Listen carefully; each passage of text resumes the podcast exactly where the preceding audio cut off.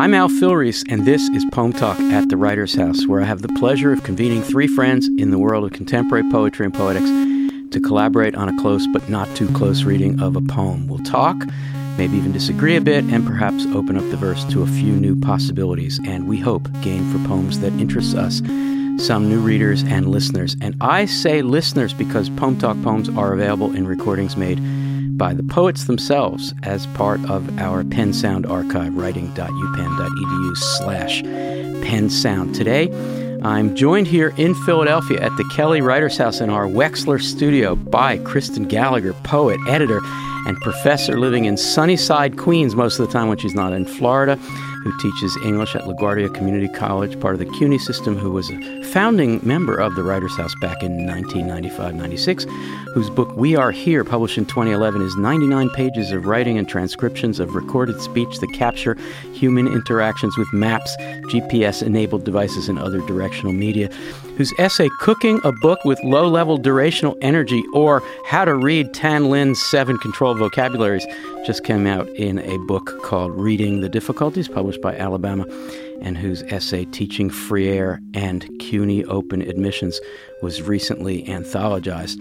And by Kathy Lou Schultz, a poet, scholar, and author of the Afro-modernist epic and literary history Tolson Hughes Baraka, who has been invited by the Project on the History of Black Writing at the University of Kansas to be a visiting faculty member for the Black Poetry After the Black Arts Movement Institute, who performs poetry with musicians and appears on the Doctor Guy's Musicology C D, The Colored Waiting Room, and who frequently appears live with the Prism Ensemble in Memphis, and who was for some years a Philadelphian and a beloved, italicized, beloved member of the Writers House community. And by Bruce Andrews, experimental poet, performance writer, literary theorist, and recently retired left-wing political science professor who, as musical, how does he get a? How does he get left-wing in there?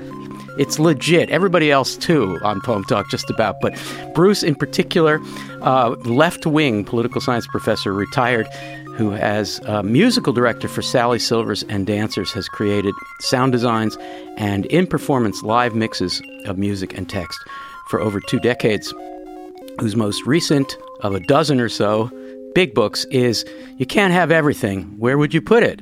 Followed, that's not a question mark, Where Would You Put It? Exclamation point. Followed by a chapbook, Yesified, Sally's Edit, a text that helps celebrate the twenty twelve Andrews Symposium, which along with critical essays and tons of other Andrews-related materials can be found at fordham english dot com slash Bruce hyphen Andrews, Bruce Andrews with a hyphen in the middle. Welcome, all of you. Kathy Lou, welcome back. Thank you very much. So tell us about performing with the Prism Ensemble. The Prism, what do you do? The Prism Ensemble in, in Memphis is a chamber music group. Their express goal is to make chamber music accessible to um, the public, anybody that might happen to see the performance and come in and might not know anything about classical music at all. And they do these um, multi-arts performances, so um, it will be a group of musicians along with me and a modern dancer, and they'll have an art great. installation. Next time I'm in Memphis, I'll just come on by. All right, yeah. That sounds cool. And Kristen, welcome back also to your old haunt. Thank you. From Florida, where you're writing a book writing about a all book. kinds of issues together. Yeah, about um, many, many things, including the weirdness, the sublime beauty, the tragic loss of nature, and uh, many of the um, police killings that we are have been worked right up down about the block from where upset. you're staying, yeah, just about. Yeah. yeah. Well, we're glad you're here. And Bruce, welcome to the To Poem Talk for the first time. That seems very weird. And now that you're a retired left-wing professor, maybe you now should... You realize you said we're all left-wing, but it was an adjective, and it's an adjective rarely applied to the phrase political science professor. That's right. Uh-huh. That's right. That's, we're in the wrong field. That's, that's right. That's right. Well, today we've... No, uh, you're in the right field. We're in the right field. I was in the wrong field yeah, for yeah. thirty-eight we years. We should have an all-political science Poem Talk. That would be fun. And then you could be the only left-winger in the room. Uh, we've just lost the six or seven political science listeners to Poem Talk that we've had. I'm sorry. But um, farewell. Come back when you get a chance. Uh, well, today we've come uh, together to talk about a poem by Bob Perlman. It's called Confession. And it's the first poem in the book titled The Future of Memory, published by Roof Books in nineteen ninety-eight. Perlman's Penn Sound page includes two recordings of him performing this poem, and the one we'll hear was part of a reading he gave at this very Kelly Writers House on January twenty-sixth, nineteen ninety-nine, and I think there's a good chance three of us, maybe even all four, were in the room for that reading. So here now is Bob Perlman reading Confession. Confession. This is uh, the inside story of uh, language writing. Aliens have inhabited my aesthetics for decades. Really, since the early seventies. Before that, I pretty much wrote as myself, though young. But, but something has happened to my memory, my judgment. Apparently my will has been affected. That old stuff, the fork in the head, first home run, dad falling out of the car. I can remember the words, but I can't get back there anymore. I think they must be screening my sensations. I'm sure my categories have been messed with. I look at the anthologies in the big chains and campus bookstores, even the small press opium dens. All those stanzas against that white space. They just look like the models in the catalogs. The models have arms and legs and a head. The poems mostly don't, but other than that, it's hard, for me anyway, to tell them apart. There's the sexy underwear poem, the sturdy work boot poem you could wear to a party in a pinch, the little blaspheming dress poem. There's variety, you say, the button-down Oxford with off-rhymed cuffs, the epic toga showing some ancient ankle. The behold, the world is changed and finally I'm normal, flowing robe and shorts. The full nude, the scatter. Yes, I suppose there's I suppose there's variety, but the looks, those come on and read me for the inner you I've locked onto with my cultural capital sensing device looks. No thanks, Jay Peterman. No thanks, Ordinary Evening in New Haven. I'm just waiting for my return ticket to have any meaning, for those saucer-shaped clouds to lower. The authorities deny any visitations. Hardly a surprise. And I myself deny them. Think about it. What could motivate a group of egg-headed, tentacled, slimier-than-thou aestheticians with techniques far beyond ours to visit Earth, abduct naive poets, and inculcate them with otherworldly forms that are also, if you believe the tabloids, salacious? And these abductions always seem to take place in some provincial setting. Isn't that more than slightly suspicious? Why don't they ever reveal themselves hovering over some New York publishing venue? It would be nice to get some answers here. We might learn something about poetry, if nothing else. But I'm not much help, since I'm an abductee, at least in theory, though, like I say, I don't remember much. But this writing seems pretty normal. Complete sentences, semicolons, yada yada. I seem to have lost my avant-garde card in the laundry. They say that's typical. Well, you'll just have to use your judgment, earthlings. Judgment, that's your job. Back to work, as if you could leave. And you thought gravity was a problem.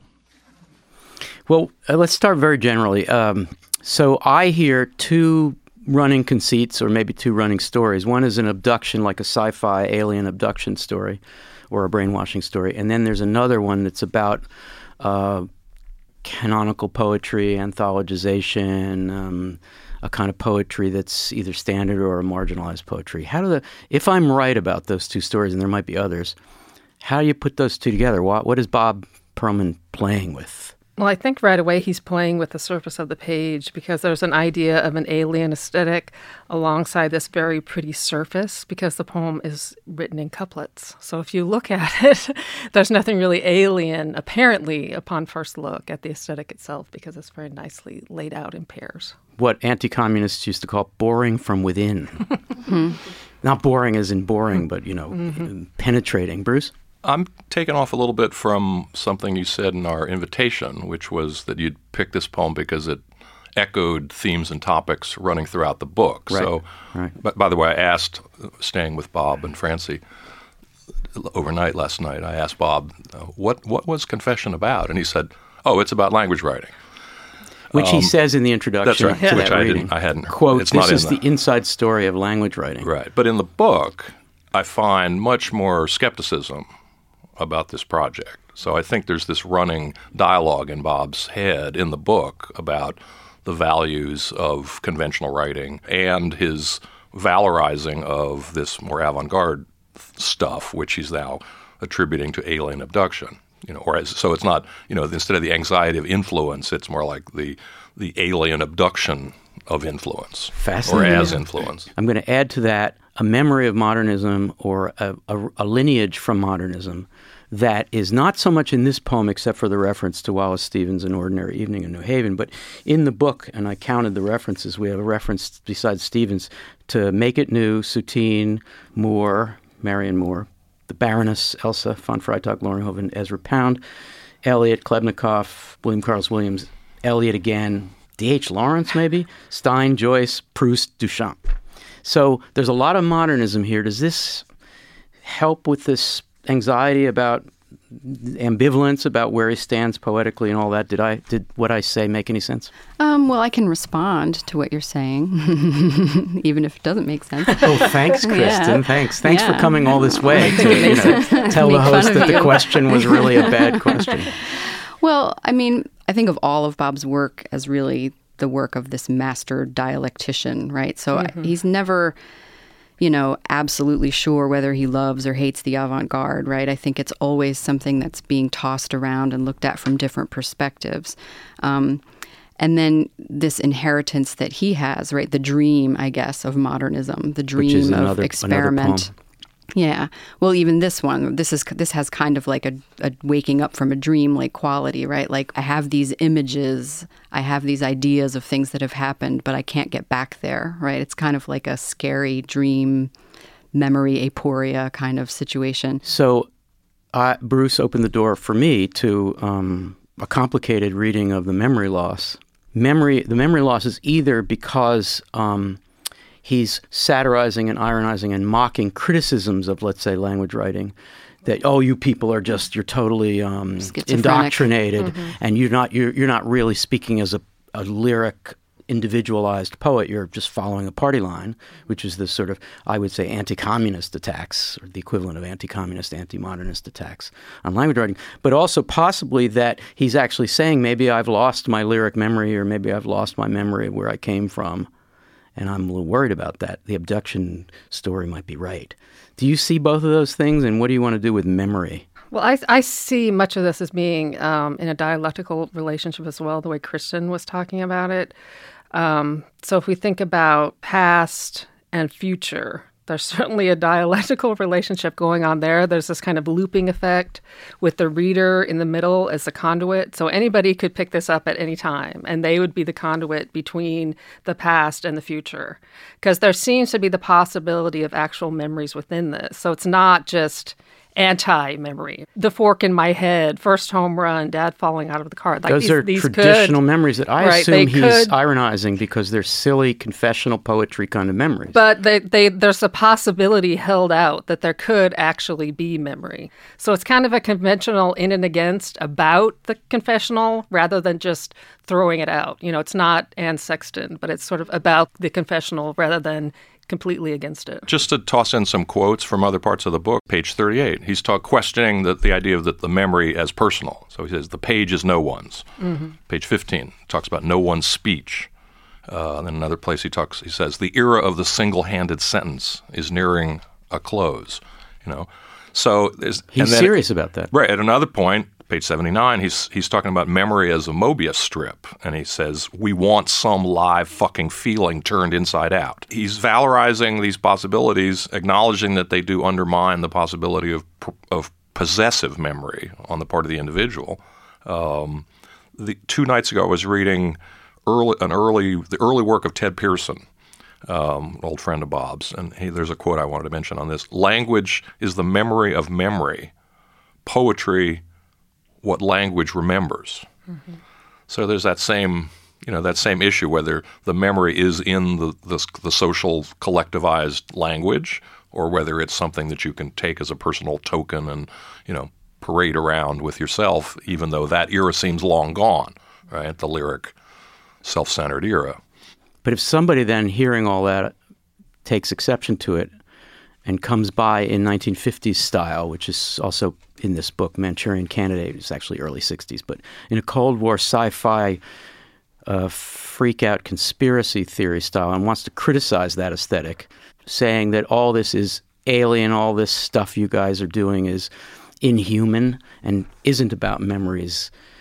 Kristen, is that here in this poem? Um, am I overreading the no. alien story? No, gosh, no. I think that's absolutely central, and I'm, I'm pretty well in agreement with what's been said so far. I mean, the poem is titled Confession, so you think, okay, confessional, a confession, it's going to be direct. And the very next thing is, you know, aliens have invaded my aesthetics, right? So who is this thing giving us a confession, right? Like, what is the self? It's already in dialogue. It's already questioned. And then memory becomes this important part of it, right? Like, um, I have this, you know, these images, right? Dad falling out of the car, but I can't get back there. I know the words, but I can't get back there. It might not even be me. They might have been implanted in me by these aliens, or, you know. Aliens have inhabited my aesthetics for decades. Really, since the early seventies.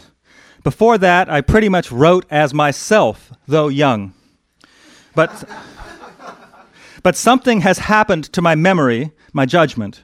Apparently my will has been affected.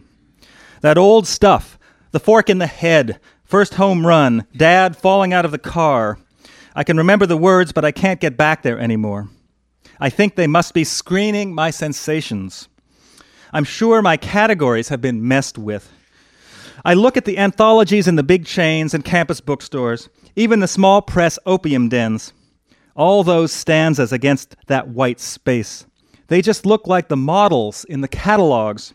Can we close read the memories just in case there are all each individually valenced readings of them? Mm-hmm. That old stuff I take to be not unironic, mm-hmm. that old stuff. The fork in my head, mm-hmm. first home run, that's like a standard positive, but fork in the head, clearly not. Fork in the head is I like really, the aliens in your aesthetic. Yeah, yeah. So. Either that or it's um, this, a suburban fifties dinner table right. in Ohio. No, yeah. It's the exhibit we saw yesterday at the Mutter Museum of the person with the giant rod, the woman with the giant rod coming right out of her fucking center of her forehead. Which is certainly right. the underside Unicorns of, are of real. Conformist fifties American family life. So there exactly. would be a problem so with next memory. To first home run, fork in the head is uh, odd. Dad falling out of the car, I assume he's drunk. It's your alcoholic dad. You got to take over. Dr- I don't know. I'm overreading that. Um, well, remember, he also says at another point in the book, don't forget the old pleasures, one of which is, of course, seeing your drunken dad fall out of the car. Exactly. So those are not straight memories. Well, I would go back to this idea that it's more about play rather than just erasure, because he is again writing in couplets, and he's also writing in sentences, which he refers to. He says, um, but this writing seems pretty normal. Complete sentences, semicolons, yada, yada, yada. I seem to have lost my avant-garde card in the laundry. And he refers to that, his avant-garde card in, in That's other poems. That's a laugh line. All those are right. laugh lines.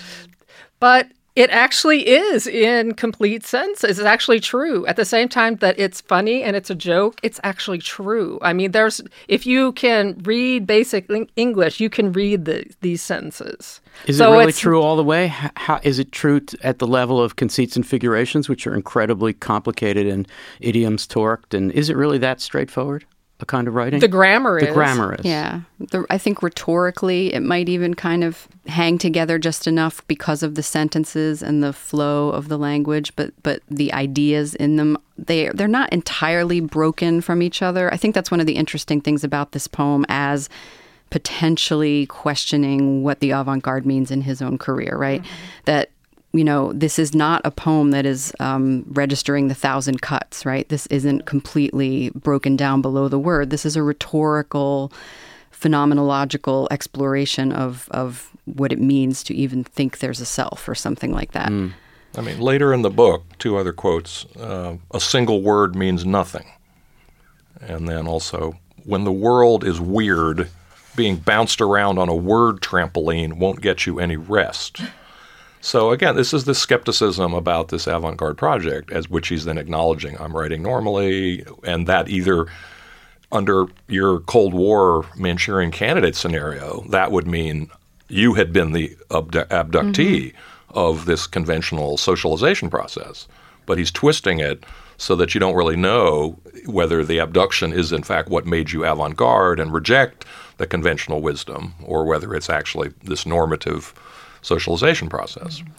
Bruce, you've thought a lot about this, obviously. The story of language writing, to quote him. Is this your take? Do you do you get this take on it? Um, and the self- I don't share this take. You don't share it, but no, you get I don't, it. I don't. Ha- I didn't have the classical literary training that Bob did. I mean, with, literally, with classical. The, literally classical. Literally yeah, classical, with yeah. the emotional investment that typically comes from that. Mm-hmm. Um, and I also don't share any particular skepticism about right. the avant-garde project of so-called language writing. What if the skepticism yeah. is just for the sake of the comedy that's the essence of Bob Perlman's writing? Could it be that the comedy drives him to do that, but that he doesn't have skepticism? Because I don't actually see that much as much skepticism as you guys do. Well, it is funny. I see some... Well, so there's this interview that Peter Nichols does with him that's in the Jacket special issue on Bob Perlman, which I edited. So it was edited. Like you edited it. I Can edited we say it. It's two thousand nine or two thousand ten? Yeah, that's about right. Yep. I have a piece yep. in that, that's too. That's about right. You well do. Edited. In the interview, they discuss this poem, and um, mm. Bob talks about this way that the avant-garde can...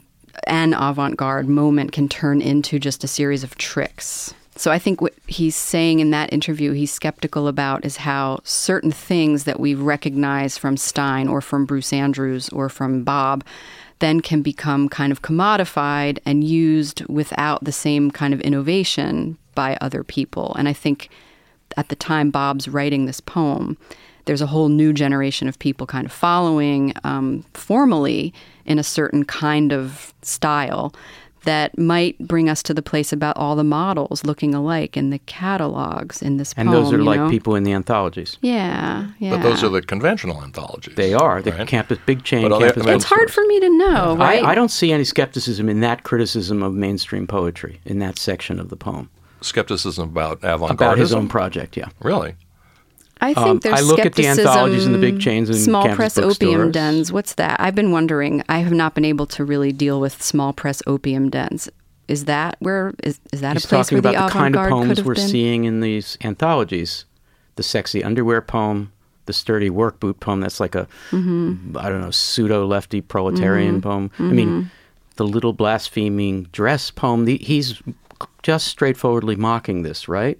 And because he refers to white space, which is marginalization, which is a key trope mm, for him, no? You thought, no, I thought that was pristine display space. Oh, I see. You know, I mean, he, later in the book, he says, the avant-garde, professionalization, reviewing, reproduction. And then another place he says, reproduction or critique, reproduction of critique. Right. So that's the, you know, that's the, or the exception is now the only golden rule. So all these are like, exception is working against memory. I think part you know? of this is the the professionalization of literary criticism, of how literary history gets written. Mm. So I think that this is where there's this crossover between Bob being an agent of writing literary criticism and being a poet also. So those quotes like being the exception, like that would be good as an agent writing literary history because you're trying to find the exception in order to write a literary history that would be unique. And I think he's here also drawing attention to the way that language writing sometimes would be talked about in certain academic circles, such as, well, it doesn't it doesn't really mean anything, right? But there's so much aboutness in here. It's, it's so much about meaning. So that's why he's waiting for his return ticket mm. to have any meaning. So that's where the two come together, literary history and his own work as a poet. And specific literary history of modernism. Right. The turn toward the poem itself, mm-hmm. the turn toward self-referentiality, that's mm-hmm. one of the things that he gains. Right. Well, when you say, when you use a word like ironic or when you talk about a dialectic, I don't see the they reason. They talked about dialectic. Right. I don't see the reason for those binaries. Yeah. You know, I don't see there's a, I don't think of the synthesis. So it's like this colliding, ricocheting back and forth. Dialectic usually implies some kind of resolution. Well, there's no resolution here.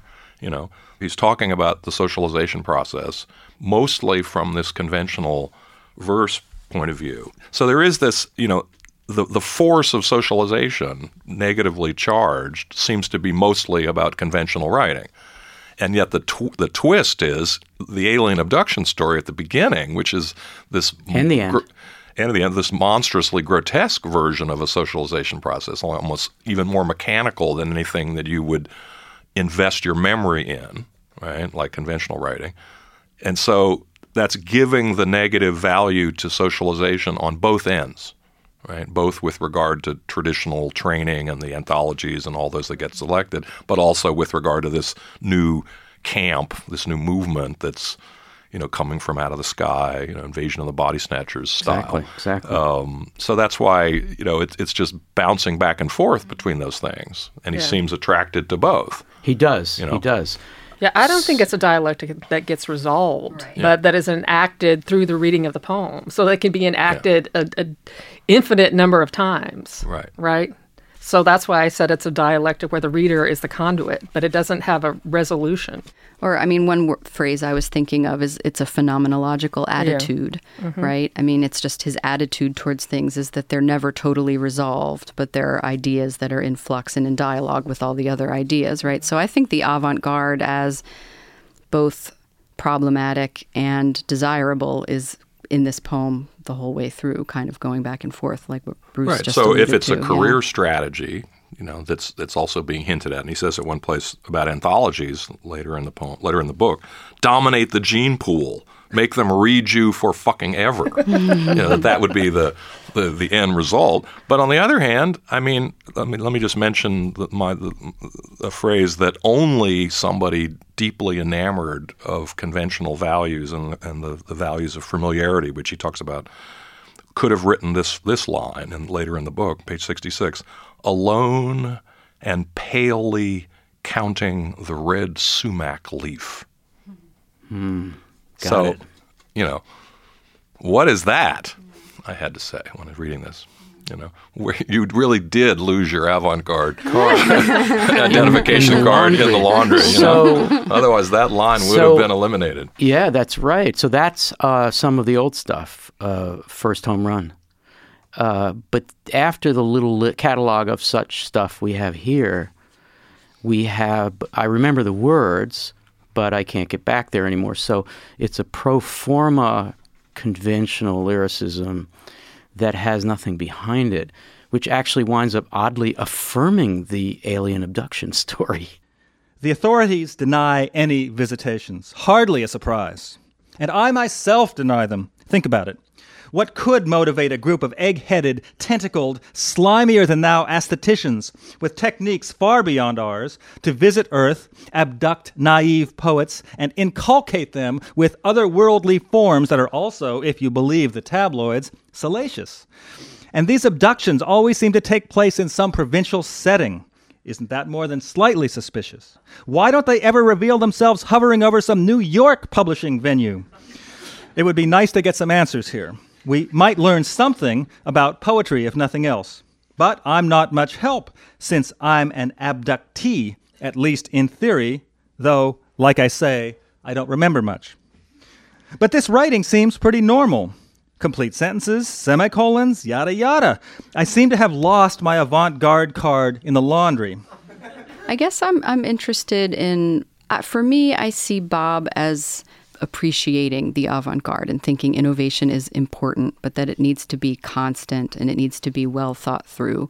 So again, the, in the Peter Nichols interview, I just, I like how he's talking about, with regard to this poem, um, being concerned that the avant-garde can just turn into, and here's the quote, these things can dissolve into tricks and tics. Mm-hmm. Formal innovations have to be made at the more social level of rhetoric. But I think he's already involved, he's engaging rhetoric pretty deeply in his writing at this point. Um, I think he's concerned, and because he was my teacher, I guess I can just confess that I know that he was concerned that my generation was just inheriting cut without up thinking. without thinking. Yeah, so he really is aware of these traps. And you're saying that his pedagogy entailed hoping that you wouldn't simply fall into the, you wouldn't be abducted by the same aliens. I feel like I want um, a capacious kind of space where you can have the high lyricism of the sumac leaf. You know, like, why not have that in this book? Well, it's I always framed, a, although I don't know? know, maybe Bruce can find the context. Yeah. It's usually framed by some wisecrack, uh, some very funny, ironized thing. Because it's this voice that's so aware of and in love with the tactile properties of language at the same time that there's this rhetoric and philosophical mind at work. Page thirty-one. Art means throwing scraps of code to the bodies as appetite supplements. Lots of fabulous material He's in this good. book, by the He's way. He's good, yeah. He's such a comic yeah. writer.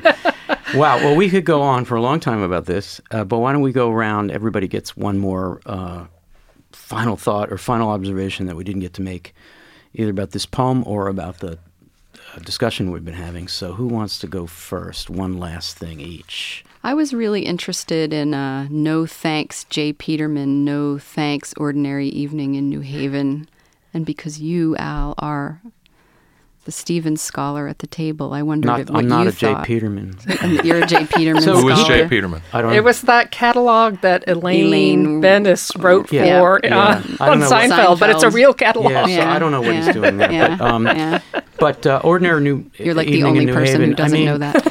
First of all, he's picked the wrong Stevens because that's actually the very first truly serial poem, or at least it's a it's a long poem that's that... Spicer, for instance, gave a lecture that it, somewhere, I think in Vancouver, and referred to Ordinary Evening in New Haven as the one poem that he would wrest control from the Academy, the new critical Academy for. because So he, he picked an extremely experimental, going-nowhere poem. But I well, take but it that gonna... what he meant by that, because I bet he didn't hadn't reread the poem in a while, Stevens gave this poem as a reading at Yale, and... He's, Stevens is trying to stand apart from Yale and be a Hartford, West Hartford suburban guy and, and bringing his ordinary evenings of doing nothing and his anti-intellectualism, so-called, to New Haven. So I see that as a refusal to do the easy thing. And I think of it as a, another one of these fifties, it's not a fifties poem, it's a late forties poem, but as a fifties reference, he's refusing that. But that's... yeah. So you mentioned Spicer on Stevens. Well, we're in this alien abduction poem, too. And there's Spicer I, in there, Spicer's right? totally here, yeah. You want to explain that? Well, there's a lot of interpretations of what Spicer thinks about that or what's really going on. But essentially, I guess Jack Spicer is somebody whose poems were uh, dictated by aliens from outside. Right. Um, he didn't write them. I take it that we see that as Spicer's way, whether he believed it or not. Yes. Presumably he did. Um as uh, defamiliarizing the yes. lyric eye and all that, and having the voices come from somewhere else. So it's a, similar to an assemblage technique or yes. a cut-up technique. Yeah. And uh, Bob is not doing that as Kathy Lou. He's not doing that at all because we can read all these sentences. Mm-hmm. And yet he wants to be on the side of those who would have language that comes from nowhere. But my problem is that he uses the alien abduction story as a way of distancing himself from anti-communist fifties stuff, so he wouldn't be affirming the Spicerian notion. He'd be saying, no, it's not. I'm protecting language writing as an innovation from those anti-communist stories. So it's ideologically extremely confusing or complicated. I guess I, you... I wasn't thinking that he was saying no to Spicer in a way. I was thinking that he was affirming... well, you know, maybe not positively affirming, but entangling in this very entangled poem this idea that the self is completely mediated and, and constructed of things outside, right? right? So whatever's on the radio is who you think you are. The boys in the catalog are the boys so you think you're you, supposed to be. So let me ask you, does Dad falling out of the car matter to the poet? It probably does, right? I, visions of masculinity, whatever they are, when you're a boy, right? You're told what you're... what big boys are like. They fall out so of the car. They have they hit home it's, runs it's in baseball. It's actually Dad who actually fell out of an actual car. A memory. Kathy Lou, final thought? It seems like this book in some way marks a closure or a pivot point in his work, because there's this poem to the future, and it has this kind of sense of um, elegy to it. He writes, I always expected some kind of indefinite continuance, but it turns out my body was smaller and more attached to its beginnings than I thought. So the world will end up breaking apart, No surprise there, really, though I'll probably feel a bit shocked all the way through. So there's a sense of waking up to the shock of it all. And where is he going to turn as a scholar and a poet? You know, what's the next step to processing the, this, these different kinds of roles and this different kind of language, and, and what will be made of it all? Bruce Andrews, final thought.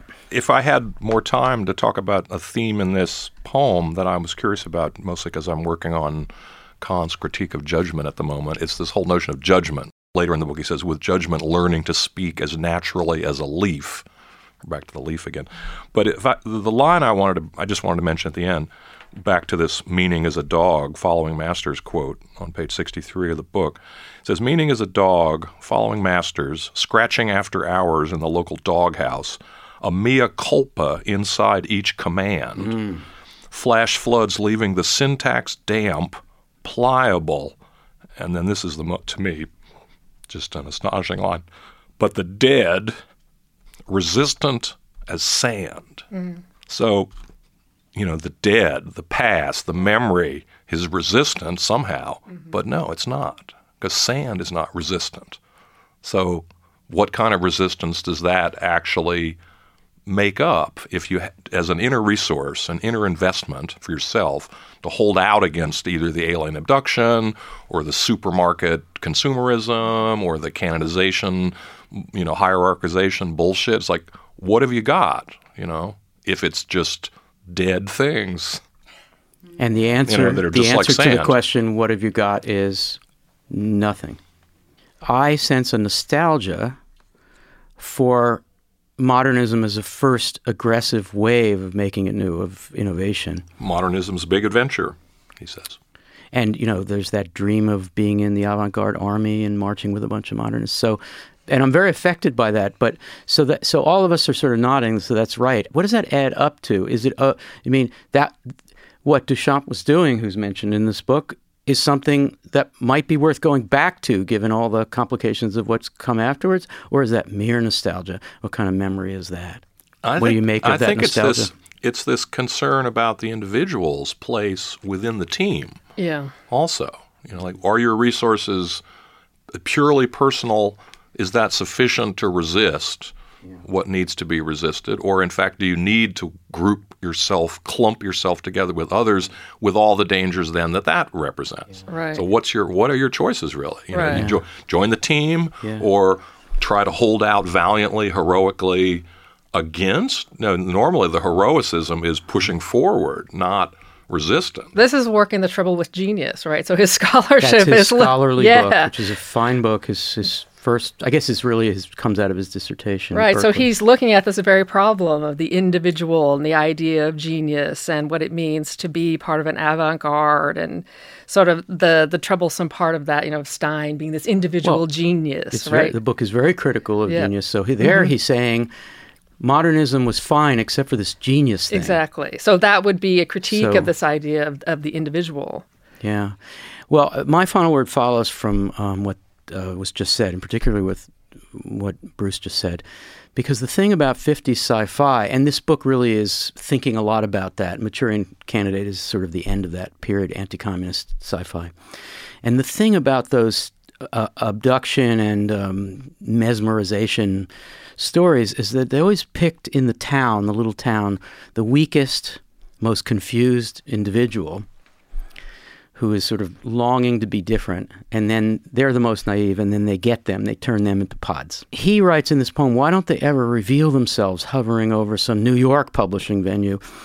It seems almost, I'm doing a little psychobiographical reading, but it, it seems almost as if Bob Perlman as poet has reached a point in writing this poem that he thinks he might be more of a provincial character who might be the one who got picked off, and maybe this abduction was real, and maybe he's not really the person that he is supposed to be in this avant-garde army, and uh, find that very affecting. And but at the same time, what's so great about this poem is that it falls into that problem, that trap, you might even say, while while hilariously and brilliantly parodying the anti-language, anti-avant-garde, anti-modernist-ism as a version of Um, anti-communism and anti-modernism from the earlier period, so that people who were truly modernists in the fifties, and there weren't that many who were admitting to that, got really blasted away by people who were saying they were anti-communist, but what they were was afraid of disjunctive language and pages where the margins were fucked up. And he's really got that. He's nailed that thing down about the fifties story, but he's wondering if maybe, in fact, he got abducted and it's all like a big uh, reveal at the end of a sci-fi flick where he wakes up and realizes he's still a, a lyric individualist. Um, well, we like to end Poem Talk with a minute or two of Gathering Paradise, which is a chance for several of us, or all four of us, if we have time, to spread wide our narrow hands to gather a little something really poetically good to hail or commend someone or something going on in the poetry world or any other world. So, Kathy Lou Schultz, Gather Some Paradise. Um, Amir Baraka's collected works uh, by Paul Evangelisti is out, and uh, given what a prolific writer he was, there's still opportunity for more folks to work on scholarly editions of Baraka's works, and I think that's, you know, a gift that we give to one another as scholars and poets. So, shout out Great. To that collection. Great recommendation. Bruce. Uh, shout out to a giant four-volume work, which I haven't yet found room mm-hmm. on my shelf for, the, the four volumes of Larry Eigner mm-hmm. that and hardback that Stanford great. Put out. It's and, amazing. And it's just, just it. This is someone, I mean, what Kathleen was saying about scholarship and Baraka, I mean, I think Eigner, for people, the, the baby boomers of the so-called language poetry army, or not school, by the way, um, uh, this would be somebody that we have always revered and tussled over the lack of attention to in the scholarly community. Can you take a second uh, off the cuff and just characterize the writing of Larry Eigner? Uh, for someone who doesn't know Eigner, who might be taking this recommendation and finding the book or reading some Eigner, how would you describe it? Well, one of the things I think a lot of us got from Eigner was what Bob, in this book, of his book that we're talking about today, is, is seemingly nervous about, which is the, the the value of the individual word isolated on the page, even within a phrase. You know, so there, there's a push in Bob toward toward uh, normative grammar and as a as a foundation for rhetoric. And what you have in Larry, Larry Eigner's work is the complete dismantling of any rhetorical possibility, because things are so uh, not not so much disjunct, but they're just isolated. Yeah. You know, they're floating. Yeah. Well, we all recommend Eigner, so that's a great recommendation. Kristen Gallagher, Gather Some Paradise. I got nothing. You're not going to recommend anything? Mm-mm. Recommend, I'm sitting here the whole time trying to think of how, something. I recommend can't think of Florida. Anything. Oh, really? I can What's recommend like a town. Florida? Key West.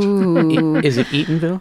Eaton. Eatonville Eatonville. is where is the town that Zora Neale Hurston's right. family founded. Yeah. Um, well, because it's a historical town, it's been both protected, um, but then because it's Florida, and um, for a lot of reasons, Republican and conservative and um, anti-black, um, the town has and been yet left traditional- to crumble. Yeah.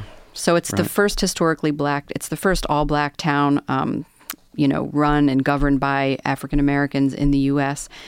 And so they're not allowed to build anything or change the way it is, but it's also completely unfunded. So Joe's Corner Cafe is still there, but it's boarded up and it's totally dilapidated and it's is really actually sad. Is the Hurston House sad. Still happening? Because I visited there once. Yeah. Very modest place. Yeah, absolutely modest. Um, what's going on right now is the state is actually, um, there's a corporation that's trying to get the historical protections lifted from the town so that they can put a mall, condos, and a car dealership there. So that might happen.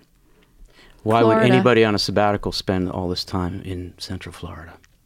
Because it is uh, the perfect microcosm for everything that is great and horrifying about the United States. It's sublimely beautiful. Um, there's a strong strain of individualism in the people. They're very interesting, a little cracked out. Um, and the government is so dysfunctional and crazy and corrupt that amazing, wonderful things are laid to waste every day. It's very sad. Thank you. I, my... Uh...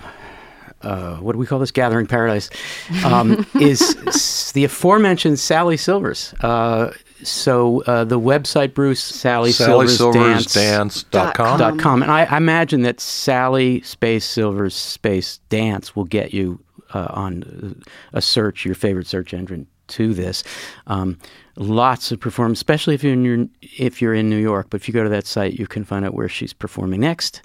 And uh, I fortunately signed up, or maybe Sally signed me up, for getting news. And um, I regret that I'm not always in New York at the right time, but I highly recommend doing that. And if you're lucky, you'll see our uh, poem talker, Bruce Andrews, behind a giant mixer doing some sound stuff to it. Well, that's all the uh, egg-headed, tentacle, slimier than thou aestheticians we have time for on Poem Talk today. Poem Talk at the Writers House is a collaboration of the Center for Programs in Contemporary Writing and the Kelly Writers House at the University of Pennsylvania and the Poetry Foundation, poetry foundation dot org. Thanks to my guests, Kristen Gallagher, Kathy Lou Schultz, and Bruce Andrews, and to Poem Talk's director and engineer today, Zach Cardner, and to Poem Talk's editor, Amaris Kachansky. This is Al Filreis, and I hope you'll join us again soon for another episode of Poem Talk.